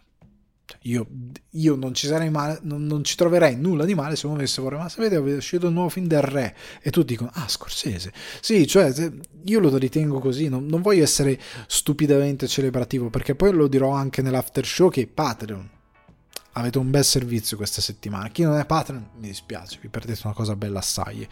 Allora, io trovo che eh, patreon.com slash sul divano di Ale qualora qualcuno volesse soffrire degli after show comunque ehm, io reputo che Scorsese guardando la sua filmografia come poi farò in after show lui abbia onestamente passato una prima metà della sua carriera dove ha un po' lottato con le sue voglie, con quello che voleva il cinema, cercando la sua poetica, facendo nel mezzo dei film meravigliosi, immortali, incredibili insieme a tanti bei cult. Nella sua, nell'ultima parte della carriera dei primi anni 2000 a oggi ha fatto circa 9 film e sono dei film che hanno ingaggiato Hollywood, cioè lui si è messo un attimino, ok, avete questo sistema, sfidiamolo un attimino, facciamo a cazzotti. Lui è salito sul ring a un'età Scorsese non ha più 40 anni, non ha più neanche 30 anni, ha l'età che ha, è un, un, un, re avanti con gli anni, è un re che regna da, da un, questa una notte che però è eterna perché è sempre la sua notte, però è un re che nel suo combattere ehm, è riuscito ad estendere la sua poetica, a diventare sempre più raffinato, a diventare sempre più interessante, cioè all'età di Scorsese che uno arrivi a fare un Killers of the Flower Moon o che arrivi a fare un eh, The Wolf of Wall Street diventando eh, virale, diventando incredibilmente, creando cose che hanno contribuito a entrare nella, nelle, nella cultura pop, eh, l'humming di eh, Matthew McConaughey, um, mm, quella cosa lì, momenti iconici, il lancio del nano, cioè tanti momenti anche di Caprio che che è riuscito a entrare nella poetica di Scorsese. Eh, tutti abbiamo visto, ecco, la cosa interessante, tutti abbiamo visto Joker, ma se conosci Scorsese, Joker l'hai già visto anche quella cosa lì, cioè il modo incredibilmente moderno di un film come Re per una notte e Taxi Driver che riescono a riverberare, eh, forse non si dice così, sarebbe più corretto dire ad avere un riverbero anche nel, nel cinema di oggi, nel cinema contemporaneo, in quello che è oggi la poetica, riuscire a diventare incredibilmente attuali, perché lui, anche con Paul Schrader, prima di molti altri, è riuscito a parlare di una mentalità spezzata che ha bisogno d'aiuto, che ha bisogno di conforto, prima di molti altri, e la deriva di cosa significa lasciare qualcuno da solo. E, ed è molto interessante. E quindi per questi motivi, soprattutto dopo questo Killers of the Flower Moon, per me merita di essere chiamato il re, anche per il, aver stretto il sodalizio con uno degli attori eh, pop più popolari del nostro tempo come DiCaprio e farci insieme una filmografia, cioè una parte importante, della, un terzo della filmografia di Scorsese circa, se non di più, è fatta con DiCaprio. Però ecco, Scorsese in questo film racconta eh, gli Stati Uniti, gli Stati Uniti e la cultura moderna eh, senza comple- totale coscienza che ha contribuito alla formazione degli Stati Uniti. Cioè quest, questa società che è nata sull'omicidio, sul rubare la ricchezza a qualcuno che era già lì e che ne aveva diritto, eh, disposti a tutto per, per essere ehm, per, essere, per avere questa ricchezza perché c'è il mal riposto, credo, anche di, di, stampo razziale, anche se nel film non è tanto sottolineato, è anche sottolineato ma non è il fulcro per nulla, però mi ha riposto credo di avere più diritto a tutto e a tutto quello che esiste, di avere il diritto assoluto di poter riprendere tutto perché io lo merito a prescindere, perché è il mio è quello che io merito. E loro il loro tempo è andato, loro non meritano questa cosa perché il loro tempo è andato. E anche artificiosamente in modo vile, vigliacco li faccio dissolvere nel tempo perché tanto della loro scomparsa non interessa a nessuno perché noi siamo il presente, noi siamo l'America e noi siamo il nuovo volto di questo continente e ce lo prenderemo a ogni costo. È pesante quello che racconta Scorsese, però eh, perché qua non si raccontano più ehm, dei patetici crimini di strada, cioè non siamo più a quei bravi ragazzi, non siamo più a quel tipo di potere patetico e illusorio che passa attraverso la violenza, di personaggi che i didn't know any better, cioè non, non, non, aveva idea di cosa fare altrimenti, una vita di violenza è una vita di violenza. Non è più quella morale lì, è proprio una morale sociale, umana. Eh, sono crimini umani, è l'uomo che mangia l'uomo. Ehm, e, e, e, Scorsese per me lo mostra con grande rispetto questa vicenda, perché nel raccontare Usage lui evita il fattore morboso, nel senso che Killers of the Flower Moon, da, da quello che ho capito a livello di romanzo, è molto si, si investe molto nella parte crime, nell'indagine dell'FBI, nel, nel, creare appunto un crime thriller. Scorsese invece parte più dall'amore. Personaggio di DiCaprio innamorato che in un modo o nell'altro questo personaggio ignorantotto. Cioè beh, è bello che anche un personaggio come a livello di attore pop come DiCaprio va a, a interpretare un gretto, un imbecille, un, uno che sai leggere sì, lui risponde tipo, non è spoiler, però sì, so leggere. Cioè, sì, se mi dai una cosa a leggere, però... Cioè, è proprio un cretino, non, non è un, una persona particolarmente erudita. Tuttavia è una persona che ha cuore, che in realtà si innamora di questa donna Osage che inizia a corteggiare, è un po' imboccato da certe cose. E c'è una storia d'amore da questi due che ha un enorme conflitto al centro, cioè il, il conflitto del fatto che comunque c'è lo scopo di rubare a questi Osage la terra, di rubare la loro ricchezza che è stato deciso non meritano perché non è più il loro tempo, perché non sono bianchi e perché contrariamente ai bianchi che sono i nuovi americani, che sono anzi gli unici americani, devono scomparire perché non, più, non, non hanno più diritto di rimanere su quella terra che è loro in verità. E c'è questo grosso conflitto si parte di più dalla cosa umana, si evita la morbosità del crime. Tuttavia, nonostante si passi da questi valori umani, Scorsese non, non, non si tira indietro riguardo alla violenza, cioè gli omicidi, eh, alcune scene, proprio le conseguenze di alcuni atti violenti che sono incredibilmente crudi. Scorsese li fa vedere sangue, budella, gente che grida di dolore, certe cose o anche dei crimini di un'efferatezza fuori da ogni scala vengono mostrati tranquillamente da Scorsese. Il problema, cioè il problema, il punto a favore di Scorsese è che lui li mostra con una grazia rara. Cioè, nel senso, quando lui va a mettere in scena il suo occhio, il suo sguardo cinematografico, per quanto sia della violenza in scena, è pulitissimo, è elegante, è ed è appunto rispettoso perché c'è una grazia tale nel mettere in scena la violenza, nel farti vedere determinati atti di violenza che capisci anche il rispetto. Cioè ci sono molti momenti in cui eh, i morti, Ose- Osage e la sofferenza degli Osage per quanto cruda, però è un po'... Eh, è portata quasi col, col cuore pesante e quindi gli viene data una, una sontuosità particolare, non pomposa, non barocca, però una giusta eh, sontuosità a livello cinematografico nell'inquadrare i paesaggi, nell'inquadrare anche i volti, nell'inquadrare queste persone, nell'inquadrare gli Osage che vengono massacrati e uccisi, molto interessante, sono molto posate le immagini, sono molto ben confezionate, sono armoniche, mentre invece quando si inquadrano altri personaggi che invece cospirano, senti più, eh, ti brucia quasi lo stomaco, cioè sono, è un, è un cinema sempre pulito, sempre bello da vedere, sempre elegante, però ti dà la percezione che questi siano sostanzialmente dei, eh, degli assassini, cioè non viene mai nascosta queste cose che facciano un po' schifo, senza un po', che facciano schifo a livello umano. Eh, eh, lui mostra proprio le scorie eh, che, che, che, corrompono e distruggono anche l'amore, perché poi c'è del vero e proprio amore.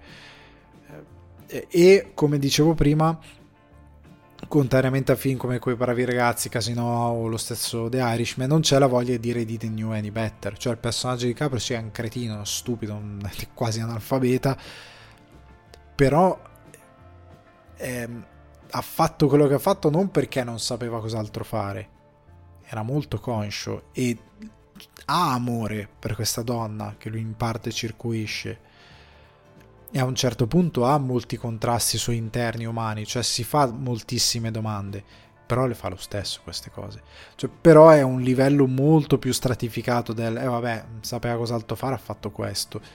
C'è un qualcosa di più, di più profondo e ci sono delle chiare vittime, dei chiari carne, carnefici e dei chiari inetti, cioè personaggi eh, inutili che invece sì fanno quello che fanno perché boh vai a ammazzare quella sì vabbè cioè come se gli avessero detto oh mi vai a portare fuori il cane uguale eh, però che e quando si mostrano contrariati nel fare certe cose mm, è un è, non è neanche cioè molto a cuor leggero, sì, non, non, lo volevo fare, però l'ho fatto. Eh, sono dei personaggi, sono proprio degli inetti, dei, degli inutili, degli indifferenti.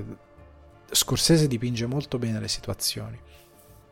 E nel finale, secondo me, lui mostra tutto il suo rispetto per la vicenda con...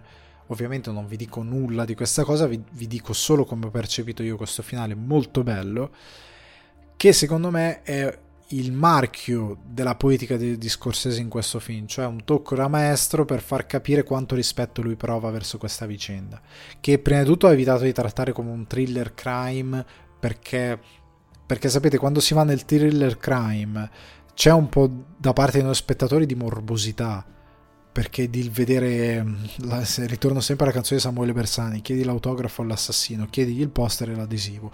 È quella cosa lì l'idea del morboso di sapere l'assassino l'intrigo si va quasi nel giallo in quella voglia di suscitare quella curiosità da giallo. Lui tira via questa cosa mostra la violenza mostra lo schifo umano, perché il motivo per cui vengono fatti questi orrendi crimini sono chiari i colpevoli, non sono nascosti, sono ben chiari i colpevoli, non vengono resi dei protagonisti positivi colpevoli o particolarmente carismatici, nel senso che a livello criminale che ti vogliono fare innamorare di loro, anche se sono dei personaggi interessanti. Ti viene più che altro mostrato tutto dalla parte dell'amore di DiCaprio e della sua compagna e di quello che succede attorno a loro e di come succede tutto intorno a loro e con loro.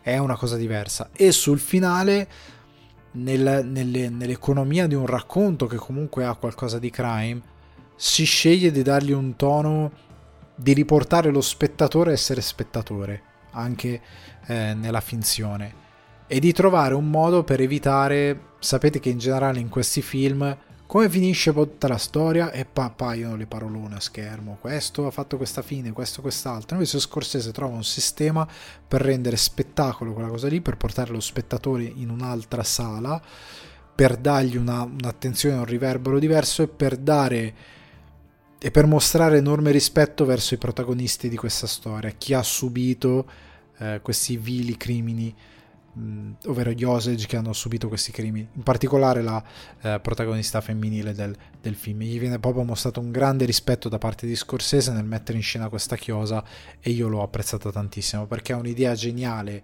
per certi versi per evitare quei, quelle parolone a schermo, ma è anche un sistema per mostrare cuore, grazia e intelligenza nel raccontare una questione che non si sta sfruttando per fare un film a raccontare una questione che sì, la uso per fare il film, ma perché voglio dire qualcosa e voglio dire che questa nazione è fondata sul sangue e che perseguiamo determinati principi, ma non ci ricordiamo tanto bene di quello che abbiamo fatto e che invece dovremmo ricordarcelo. Ed è molto interessante.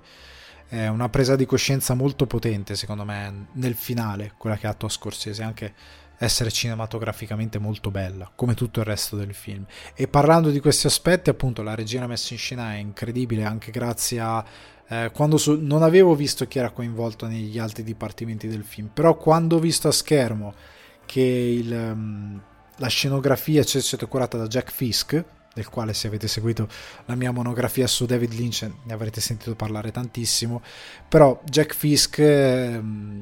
Che ha fatto Il Petroliere, eh, che ha fatto già anche The Revenant, eh, Erasered, Una storia vera, eh, ha fatto un sacco di film per The Revenant, ci ha vinto anche l'Oscar, qua dimostra di essere uno scenografo incredibile e tutto quello che vediamo a schermo è 100% credibile, accurato, è uno dei film più tangibili, cioè forse dobbiamo andare a Gangs of New York per trovare una cosa così tangibile al petroliere, appunto sempre di Jack Fisk, qualcosa che tu lo guardi e dici questa cosa è vera cioè non c'è niente di posticcio, anche grazie a come poi Scorsese inquadra lavorando col suo DOP.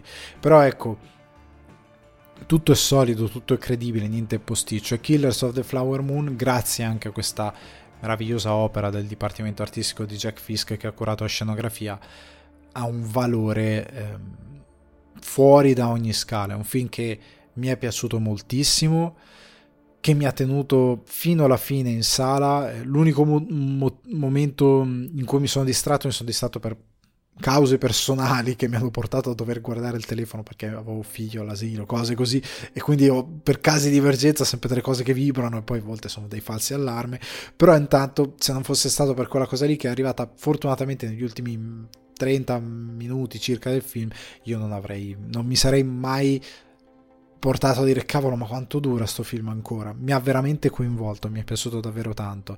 È uno dei grossi film di quest'anno cioè proprio è un capolavoro credo sia un capolavoro e credo si sieda insieme a quel film a quei film tipo io credo Killers of the Flower Moon può essere accostato a Balla coi lupi. Per, nel senso nel parlare della nascita dell'America anche se ovviamente Balla coi lupi è precedente però nel voler parlare eh, di un certo tipo di cultura americana, di que- Parla coi lupi e Killers of the Flower Moon sono due opere che stanno bene insieme, perché entrambe hanno raccontato molto bene eh, la nascita dell'America, certe cose che hanno fatto eh, gli americani eh, contro i nativi americani, contro chi aveva davvero diritto a quelle terre e che non meritava la sorte che eh, ha avuto e che poi per certi versi se andiamo anche a qualcosa di recente come il film di ehm, Taylor Sheridan, scritto a Taylor Sheridan, ma anche diretto a Taylor Sheridan, che era lo cito sempre, giustamente oggi mi sto dimenticando il titolo.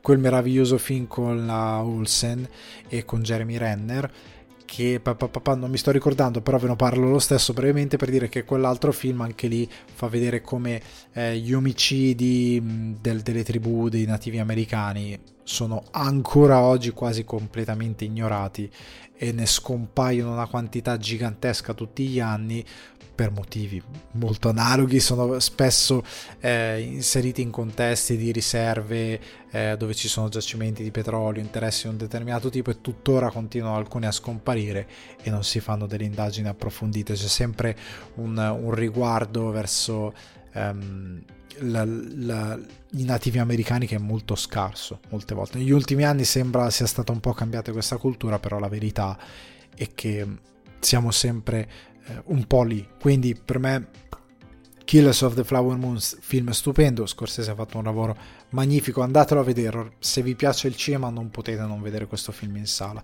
cioè ve lo dico con tutto il cuore, io l'ho visto in lingua originale, consigliato tantissimo anche le performance sono straordinarie, tutto il cast sono stati tutti incredibili, vi consiglio veramente di andarlo a vedere, andate quando potete andare a vederlo, eh, capisco che dura tre ore e mezza, però ripeto, se amate il cinema questo film non potete um, skipparlo, ovviamente ho messo il disclaimer all'inizio perché se il cinema per voi è solo intrattenimento, vi perdete delle gran cose, però vi dico, se è solo intrattenimento, probabilmente questo film non fa per voi.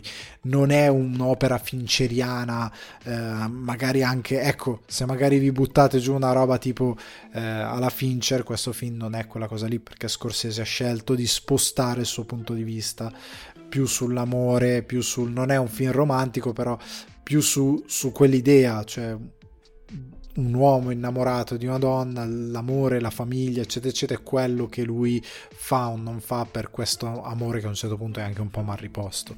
E quindi è una cosa completamente diversa. Quindi se, se state cercando un thriller o cose così, Killers of Flower Moon non è quel tipo di opera. Però film maestoso.